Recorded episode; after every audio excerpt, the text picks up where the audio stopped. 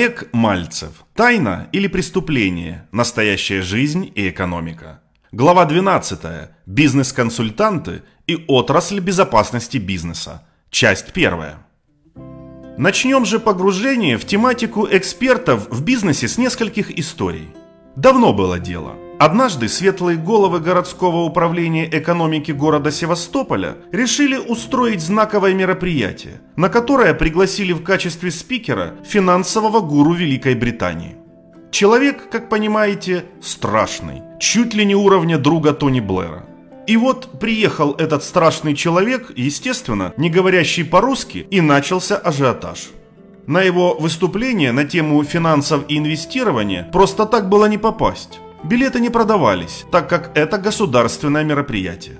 Пригласительные купить было нельзя по той же причине. Однако мой билет меня дождался. И в итоге на знаковое мероприятие я таки попал. Итак, представьте себе следующее действо. На сцену выходит мужчина лет 60 и начинает свой финансовый спич на английском языке. С умным видом, с деловитым тоном, работая с переводчиком – и внешне все смотрится чинно, благородно, если бы не одно «но». Этот спикер, прибывший с попутным ветром из самой Великой Британии, не спич давал, а откровенную словесную дичь. Спустя 10 минут с начала старта сей феерии невольно сложилось такое впечатление, что англичанин в костюме даже на первом курсе факультета экономики не учился. Тем не менее, аудитория, нахлынувшая в мраморный зал на сотни мест, состоящая сплошь из членов государственной администрации, налоговой, и все сидят с открытыми ртами и слушают самозабвенно словесный поток. В конце первого акта представилась возможность задать вопросы, и я поднял руку. Естественно, все взгляды оказались прикованы ко мне в ту же секунду – я попросил переводчика перевести три вопроса выступающему, после чего он буквально повисает, как 95-й Windows. Страшное слово «бизнес-консультант» или «бизнес-гуру» слишком рано стало опережать шаги этого гонца из Великой Британии. Ни на один вопрос, естественно, он не смог дать ни единого внятного ответа. Экспертность во многих случаях просто абстрактная категория, весьма условная. Ровно пять лет прошло с момента той встречи, но как в тот момент, так и много лет спустя ни разу в моих глазах не менялась простейшая парадигма. 90% иностранных экспертов – просто говорящие головы.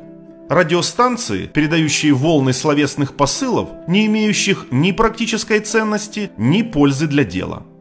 Показывать какого-то иностранца, чтобы он нес какую-то чепуху и соглашаться со всем, что он говорит – Разве сие действо не есть шоу?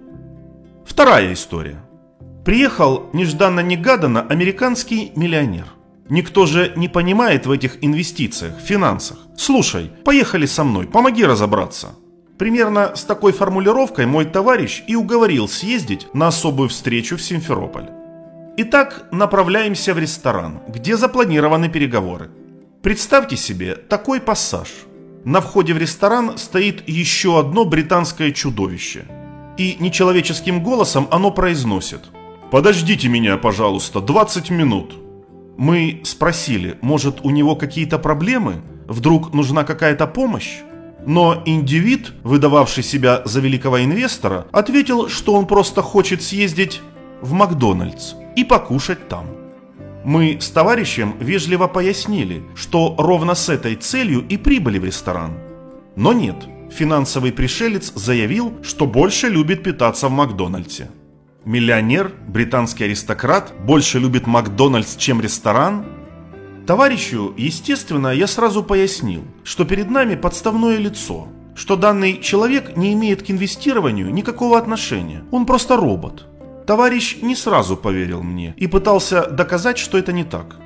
В итоге, после того, как невероятный финансист вернулся из Макдональдса, проглотив там с десяток гамбургеров, он таки согласился с нами испить кофе. Сел такой важный, одет, конечно, несколько неаристократично, точно не как британцы, которые обыкновенно, прежде чем выйти в люди, надевают костюм. Ну, думаю, ладно, спишем на иностранный невиданный менталитет или просто на какие-то специфические особенности психики. Сидит этот чудо-финансист и смотрит на меня. И довольный такой, сытый. Довольным он оставался, пока ему не начали задавать первые вопросы. Что ж, в отличие от первой истории, в которой горе-спикер вообще не смог связать слова в предложение, этот герой нашего времени просто повторял три заученные фразы. Крутил их и так, и эдак, как пластинку, повторяя одно и то же. Естественно, никакого проекта или инвестирования в дальнейшем не состоялось, и ничем интересным или полезным данная встреча не закончилась. Третья история длинная, поэтому я намеренно сделаю ее очень короткой, очертив некоторые детали. А дальше, кому любопытно, сможет и сам все проверить и прознать. Когда-то в Украину приехал американец. Звали его Роберт Флетчер, мол, известный миллионер-наставник. И некими страшными неимоверными усилиями организовал самую модную компанию в Украине, которая впоследствии украла более 400 миллионов долларов. Да, как минимум такая сумма покинула пределы территории Украины. Роберта Флетчера посадили в тюрьму. Зачем, к слову, непонятно, ибо сажать его было не за что. Точнее, на основании того, как сработало следствие и правоохранительные органы, в итоге миллионера-наставника толком не смогли и посадить. Блюстители закона и порядка посадили Флетчера не так, как полагалось, и поэтому через пару лет его пришлось освободить.